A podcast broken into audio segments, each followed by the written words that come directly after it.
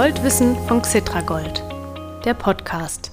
Liebe Kapitalanlegerinnen und Kapitalanleger, auf geht's ins neue Jahr, nun auch mit dem Goldwissen Podcast von Xetra Gold. Ich wünsche Ihnen für die verbleibenden 50 Wochen von Herzen das Beste, vor allem Gesundheit und natürlich einen steigenden Goldkurs. Die ersten paar Tage des Jahres sind ja schon mal ganz ordentlich gelaufen.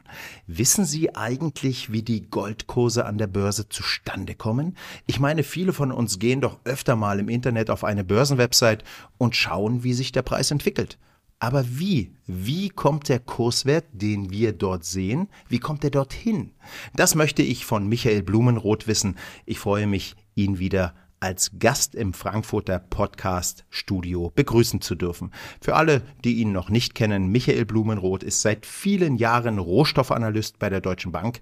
In der Goldwissen Podcast Folge 29 hat er sogar mal ausführlich erzählt, warum und wie er Rohstoffanalyst geworden ist. Aber heute geht es darum, wie die Goldkurse werden was sie sind. Mein Name ist Mario Müller-Dofel, ich bin der Podcast-Moderator. Jetzt noch ein Schlückchen Wasser trinken und dann starten wir mit dem Interview.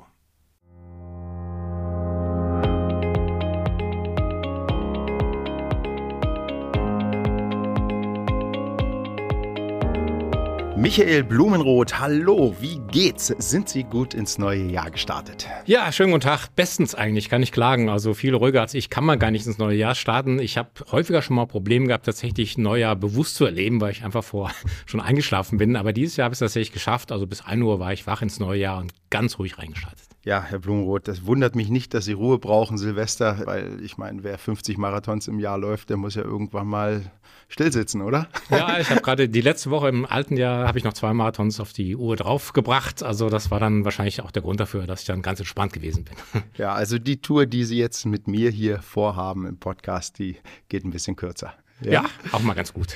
Herr Blumenroth, unser Thema heute ist, wo kommen die Goldkurse her? Ein kleines bisschen habe ich dazu schon gelesen. In den Artikeln tauchte vor allem eine US-Börse auf, die heißt COMEX. C-O-M-E-X. Die Erklärungen dazu, ja, fand ich recht kompliziert. Herr Blumroth, ich setze jetzt voll auf Sie.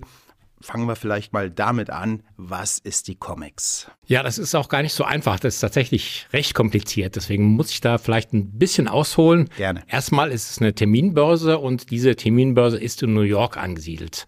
Was bedeutet das Wort Comex? Ähm, das setzt sich zusammen aus zwei englischen Wörtern. Commodity Exchange. Commodity ist der Rohstoff, die Ware. Exchange ist die Börse. Und die COMEX ist tatsächlich die größte Börse weltweit, an der Rohstoffe gehandelt werden, an der Rohstoffe per Termingeschäft gehandelt werden. Sie ist jetzt zwar in New York körperlich angesiedelt, war also früher auch im World Trade Center drin, mhm. bevor der 11. September gekommen ist, aber ist es auch wieder in der Nähe angesiedelt. Sie ist aber unter dem Dach einer Börse in Chicago. Also die Oberbörse ist die CME, das nennt sich Chicago Mercantile Exchange, also auch Chicago-Börse mehr oder weniger. Mhm. Und darunter angesiedelt sind zwei Börsen in New York, die sich dann fusioniert hatten vor 20 Jahren und das ist die COMEX. Also wie gesagt, die Commodity Exchange, die Weltleitbörse. Das ist wirklich das, wo die Kurse für den Goldpreis hauptsächlich gemacht werden, da wo jeder Händler, jeder Investor genau drauf schaut. Ja, und äh, Sie haben gerade schon gesagt, das ist eine Terminbörse. Können Sie mal bitte erklären, was eine Terminbörse ist, damit wir das auch äh, ja alle ein bisschen verstehen hier, das Publikum und ich. Ja, genau. Es ist auch, ähm, ja, ich habe am Anfang gesagt, auch mal jetzt in Anführungszeichen klein angefangen und ich muss das auch alles lernen. Ist gar nicht so einfach tatsächlich. Terminbörse bedeutet Termingeschäft. Also es gibt natürlich die Möglichkeit, sagen wir mal, Geschäfte jetzt sofort abzuschließen. Wenn die jetzt zum Bäcker gehen würden und sagen, ich will Brötchen gerne haben, dann geht das Brötchen über den Tresen drüber und dann haben sie das Brötchen gekauft. Mhm. Allerdings bietet sich ja bei Rohstoffen auch an, ähm, tatsächlich verschiedene Termine anzubieten, zu denen die Rohstoffe den Besitzer wechseln können. Wir können uns das ja mal von der Seite des Anbieters anschauen. Mhm. Also nehmen wir mal an, ich bin jetzt ein Produzent und weiß, dass ich im Jahr 2024 10 Tonnen Gold fördern werde. Also eine Goldmine oder so. Eine Goldmine, genau, mhm. richtig. Also eine Goldmine, ich weiß das, ich hab, weiß auch ungefähr, kann ich meine Kosten kalkulieren, ich weiß, was meine Bagger kosten, meine Bohrer, was mein Personal kosten wird und halt die ganzen Kosten, die ich haben werde, um das Gold Gold jetzt aus der Erde rauszuholen, um es zu verkaufen. Ja. Jetzt weiß ich natürlich nicht, wo 2024 der Preis sein wird für den Goldpreis. Wenn ich jetzt der Ansicht bin, dass ich ein bestimmtes Niveau jetzt am Markt ist, wo ich mich gerne absichern würde. Ich habe jetzt zum Beispiel im Jahr 2023, Anfang des Jahres, einen Preis von 1850 Dollar die Unze habe vielleicht einen Terminpreis, der ein bisschen höher ist. Und dieser Preis würde mir eigentlich reichen. Ich würde damit meinen Gewinn maximieren oder zumindest maximieren. Ich würde einen sicheren Gewinn haben. Ich man weiß, sichert den ab sozusagen. Man richtig, genau, das ist genau der richtige Ausdruck. Man, man, man kauft heute schon einen Preis, ist das? Richtig, ja, Aha. genau. Oder man verkauft das Gold, was man weiß, dass man 2024 aus der Erde rausholt, verkauft man heute schon zu einem festen Preis. Ich ja. weiß also schon, ich habe links meine Kosten in der Bilanz, rechts habe ich meinen Ertrag. Ich bin also quasi abgesichert. Meine Goldproduktion als Goldmine Immobilienbesitzer ist für 2024 sicher. Ich weiß, was ich einnehme in zwei Jahren oder in einem Jahr. Absolut richtig. Es kann auch in drei Monaten sein. Es gibt also Termine, die jetzt durchaus an der COMEX, ich glaube, so zwischen einem Monat und so zwei, drei Jahren sind so die geläufigen Termine. Mhm. Aber eigentlich, ähm, gerade für Produzenten macht es Sinn, sich so ein halbes Jahr, ein Jahr im Voraus abzusichern. Ja, ich wollte gerade fragen, warum verkauft jemand oder eine Goldmine zum Beispiel ihr Gold auf Termin in drei Monaten. Das ist, das hört sich zu kurz an. Ja, man weiß ja nicht, wo der Preis hingeht. Also Termingeschäfte hängen immer ein bisschen mit den Preiserwartungen des Teilnehmers am Markt zusammen. Wenn jetzt die Mine aus irgendeinem Grund denkt, in drei Monaten könnte der Preis tiefer sein, warum auch immer. Mhm. Irgendwie vielleicht auch saisonal bedingt. Es gibt häufig mal ein Sommerloch, da gibt es mal tiefere Preise, weil die Nachfrage schwächer ist, dann verkaufe ich das lieber jetzt, habe meinen Preis ähm, angesichert, auch für drei Monate. Das ist dann wirklich nur dann sinnvoll, wenn ich erwarte, dass der Preis niedriger sein könnte. Es würde mhm. natürlich keinen Sinn ergeben, wenn ich total optimistisch für den Goldpreis wäre, wenn ich denke, der schießt durch die Decke, dann fördere ich das Gold, behalte das und warte, dass der Preis steigt. Aber mhm. sobald ich ein bisschen Bedenken habe und einfach meinen Preis absichern möchte, das ist das Wichtige daran. Ich möchte mich absichern. Ich möchte den Preis jetzt schon festmachen. Dann kann ich das auf Termin schon mal absichern. Verstehe. Da geht es also sehr um Planungssicherheit. Absolut, oder? das ist genau richtig. Gut. Ähm, jetzt gibt es aber nicht nur die Goldanbieter, Goldminen zum Beispiel, sondern auch die Goldnachfrager, die Schmuckindustrie beispielsweise. Weshalb nutzen die die Comics? Ja, das ist eigentlich genau ähm, der gleiche Grund. Die Schmuckanbieter, sagen wir mal, wir haben ja saisonale Spitzen. Wir hier in Europa haben das Weihnachtsgeschäft. In Indien gibt es die Hochzeitssaison, die ist so Oktober, November, Dezember. In China ist es mehr das Neujahrsfest. Das ist dieses Jahr in zwei Wochen, chinesisches Neujahrsfest. Da gibt man sich Geschenke, da spielt Gold eine große Rolle. Wann ist das? In welchem Monat? Das ist jetzt immer im Januar oder Februar. Das wechselt je nachdem. Das hat mit dem Vollmond zu tun. Erster Vollmond im Januar. Dieses Jahr ist am dem 21. Januar. Ich war einmal zum Neujahrsfest, kleine Anekdote, in mhm, China ja. da gewesen. Also das kann man sich gar nicht vorstellen, was da los ist. Also jetzt außer vor, in der Vor-Corona-Zeit, Feuerwerk und Geschenke und dann überall gibt's Gold und Umschläge. Aha. Also eines der wichtigsten Feste im chinesischen Datenkalender, im chinesischen Kalender. Und ich habe jetzt diese saisonale Nachfrage, die ich erwarte. Ich weiß, irgendwann ähm, kommt jetzt der Schmucknachfrager und möchte jetzt, oder der Juwelier und sagt, ich brauche von dir so und so viel Schmuckstücke in Gold. Ist bei uns jetzt in Europa wahrscheinlich so im Herbst der Fall, September, Oktober sagen wir mal. Und da ist natürlich für den Schmuckhersteller auch interessant. Was passiert jetzt, wenn der Goldpreis bis zum September um 200 Dollar steigt? Wird schwierig, weil er vielleicht schon mit dem Juwelier auch gleichzeitig einen Preis festgemacht hat. Ich verkaufe dir den Schmuck, den Ring, die Kette zu dem und dem Preis ungefähr, vielleicht auch Pi mal Daumen, aber auch der Schmuckersteller möchte ja gerne wissen, was am Ende des Jahres rauskommt. Und das ist der gleiche Grund, Absicherungsgrund, ist einfach ein, ein Kurssicherungsgrund. Wenn der Schmuckersteller jetzt sagt, ich kaufe Gold im September auf Termin, dann hat er den Kurs festgemacht, kann zum Juwelier gehen und sagen, ich biete dir das Gold zu dem und dem Preis an, die Kette, den Ring und ähnliches und hat sich quasi auch schon abgesichert. Der Preis ist fest, den er ausgibt für das Gold zum Kaufen und gleichzeitig sein Verkaufspreis fest. Also hier ist auch schon dann quasi der Gewinn eingeloggt. Okay. Jetzt gibt es aber auch Marktteilnehmer, die das Gold, das sie heute kaufen, nicht erst viel später, sondern sofort haben wollen. Xetra Goldanleger beispielsweise. Also wenn ein Xetra Goldanleger oder eine Anlegerin Anteilsscheine an der Börse kaufen, Xetra Gold Anteilsscheine, dann bekommen die ja dafür auch physisches Gold in einem Hochsicherheitstresor hinterlegt. Das funktioniert also an dieser Terminbörse COMEX in New York nicht. Nein, das würde nicht funktionieren, weil das ist dann ja auch etwas, was wirklich schnell geschehen muss, was sofort geschehen muss. Wenn jetzt ein Anleger, Investor kommt und jetzt 1000 Kilogramm Gold kaufen würde, dann müsste das Gold ja in kurzer Zeit in diesem Tresor eingelagert werden. Wenn ich jetzt einen Terminpreis habe, der in ein, zwei oder drei Monaten ist, dann funktioniert das nicht, zumal dann auch ja das Gold noch transportiert werden müsste von New York theoretisch nach mhm. Frankfurt. Dauert auch nochmal eine Zeit lang. Also dafür gibt es einen sogenannten ähm, OTC-Markt. Das ist etwas auch, was eigentlich im Goldmarkt schon eine ganz große Rolle spielt. Das ist eigentlich ein, auch ein Markt, man muss unterscheiden zwischen dem Terminmarkt und dem Markt für die sofortige Erfüllung. Mhm. Wenn jetzt gerade so ein, so ein Problem auftritt, dass das Gold in kurzer Zeit verfügbar sein muss, das ist ein Markt, der in London organisiert wird. Ah. Da gibt's ähm, die LBMA, das ist auch wieder ein schönes englisches Fremdwort, London Bullion Market Association. Das ist so ein Zusammenschluss, ähm, der den Markt organisiert. Also es ist keine Börse, das muss man dazu sagen, es ist außerbörslich, wird aber auch überwacht der Handel von dieser LBMA.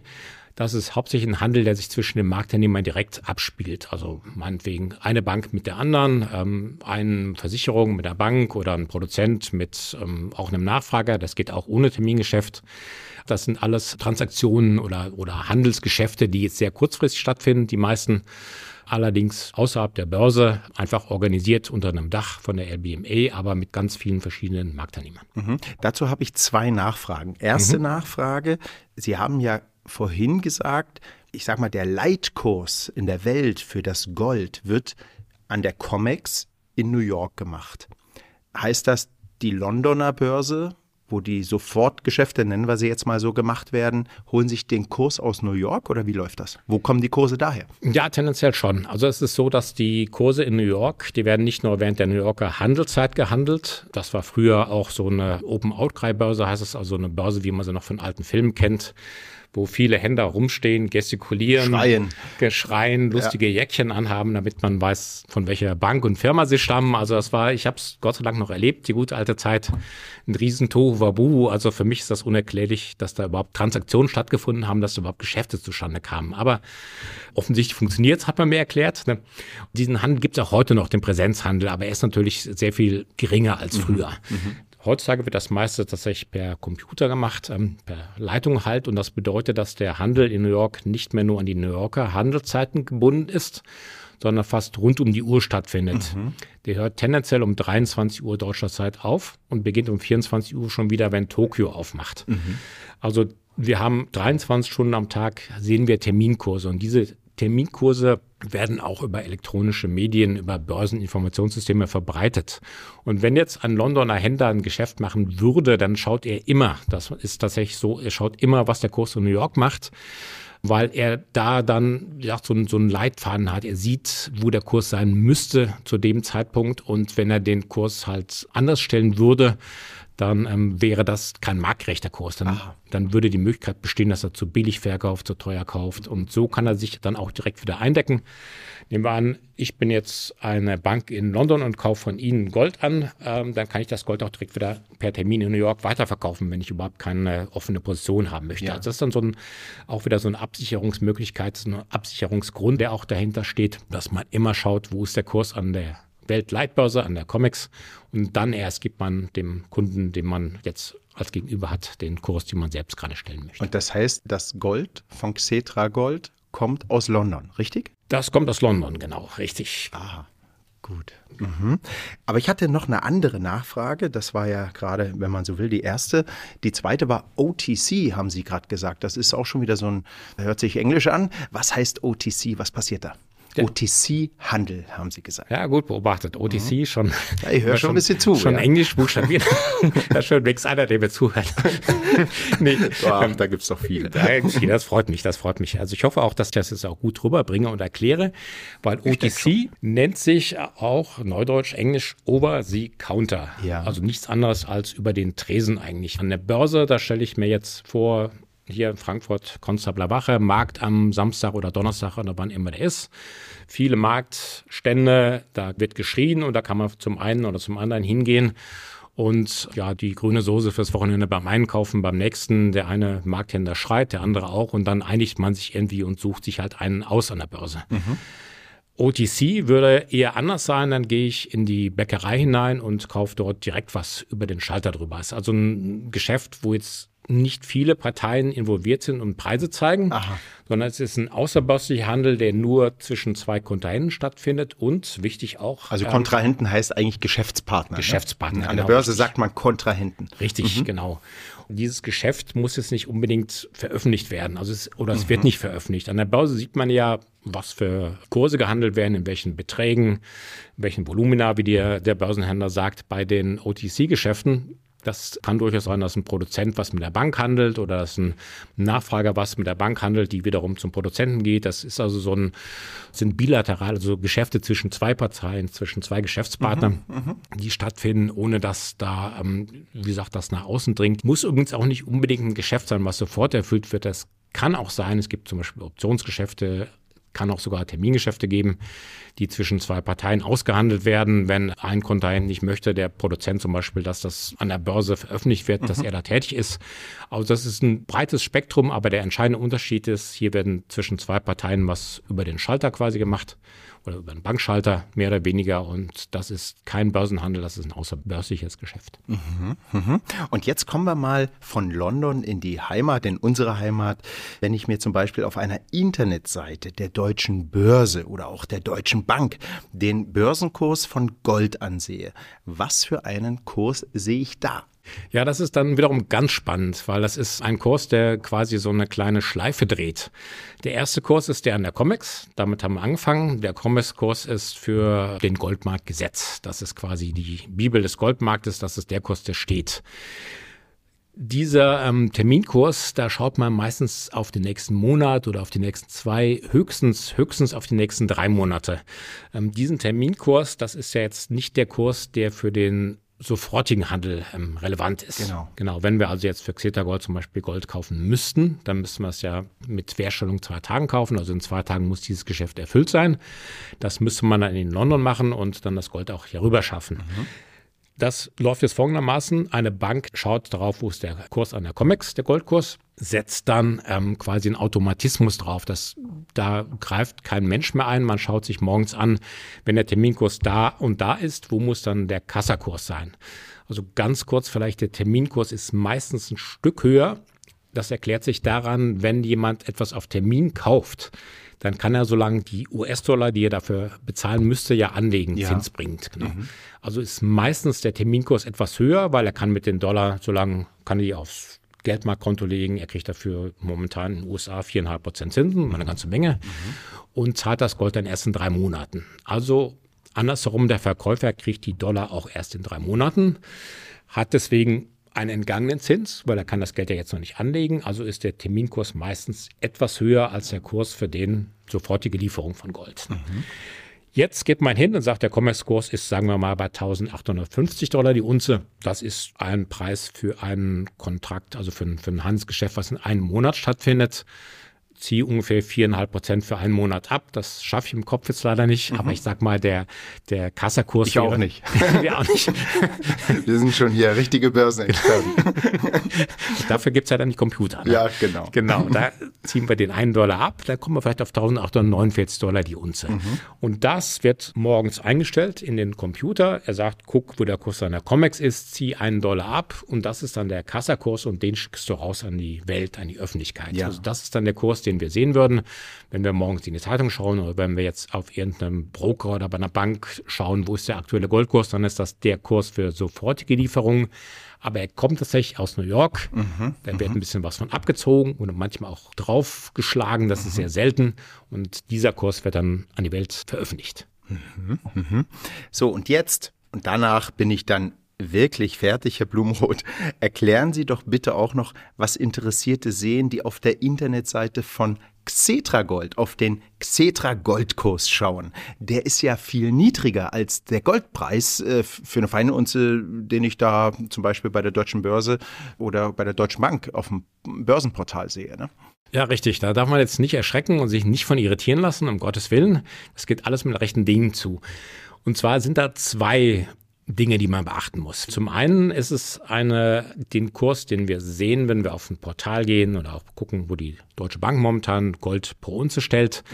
Das ist was anderes als der Xeta Goldpreis, der sich auf Goldprogramm bezieht.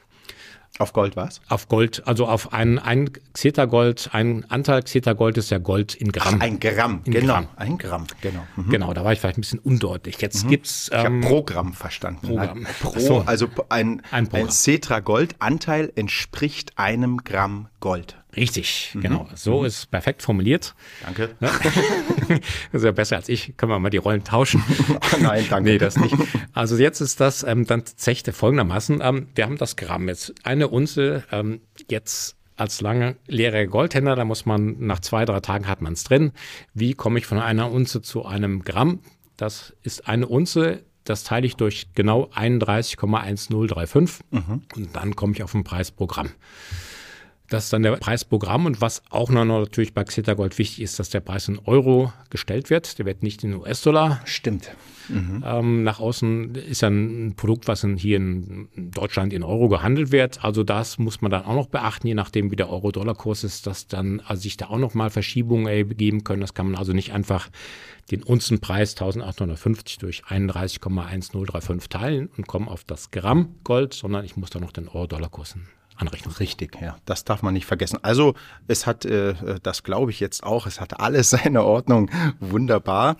Und äh, nun, last but not least, eine ganz obligatorische Jahresanfangsfrage, Herr Blumroth. Wo sieht die Deutsche Bank den Goldpreis, nicht den Xetra Goldpreis, sondern den Goldpreis in Dollar, den Preis für eine Feinunze?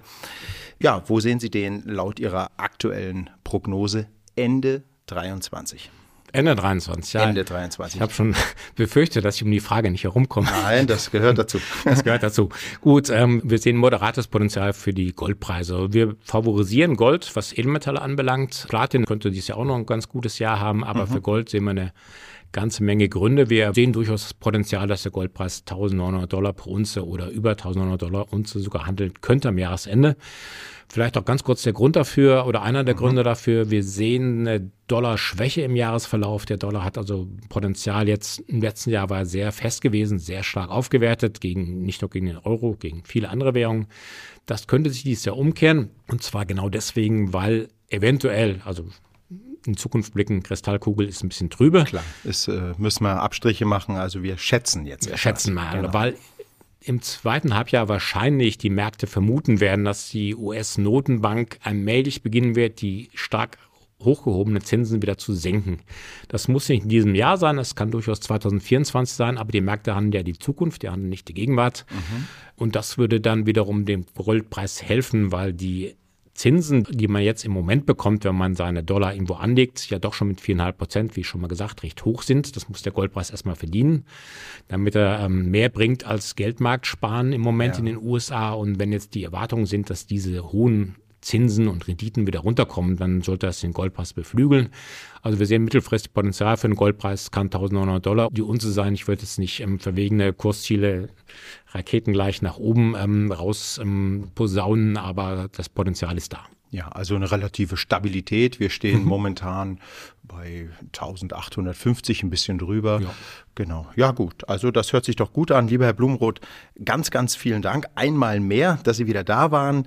Äh, danke für dieses hochinteressante Gespräch. Wir waren heute so richtig dem, dem Goldkurs auf der Spur. Wunderbar. Äh, ich freue mich schon auf unser nächstes Interview. Im April ist es wieder soweit. Ich habe vorhin mal nachgeschaut. Und dann sage ich jetzt mal bis dahin. Danke sehr. Ja, gerne, war mir auch eine Freude. Vielen Dank. Ich freue mich auf den April. Ja, und gleich kommt noch das Goldkurs-Update für Sie, liebe Hörerinnen und Hörer. Bis gleich.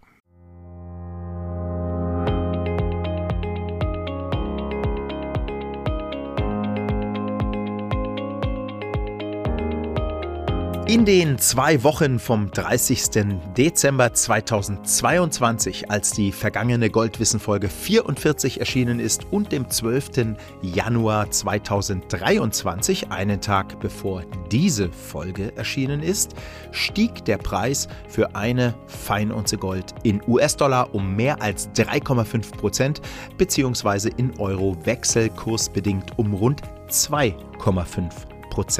Das heißt, die Unze notierte am Nachmittag des 12. Januar bei rund 1750 Euro beziehungsweise bei 1880 Dollar.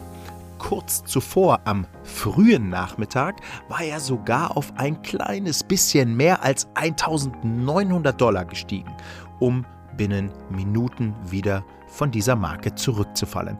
1900 Dollar, das war der höchste Kurs seit April 2022, also seit ungefähr einem Dreivierteljahr. Was für ein Jahresstart. Vom kurzfristigen Tiefstand Anfang November 2022, als Gold an der Börse bei nur 1630 Dollar notierte, hat es bislang also rund 16 Prozent an Wert zugelegt. Das ist für Gold in so kurzer Zeit, binnen, ja, was sind das, zehn Wochen, allerdings ein ungewöhnlich starker Anstieg. Ja, also mich würde es nicht wundern, wenn das Edelmetall jetzt erstmal eine etwas ausgedehntere Rallye-Pause einlegt. Mal schauen.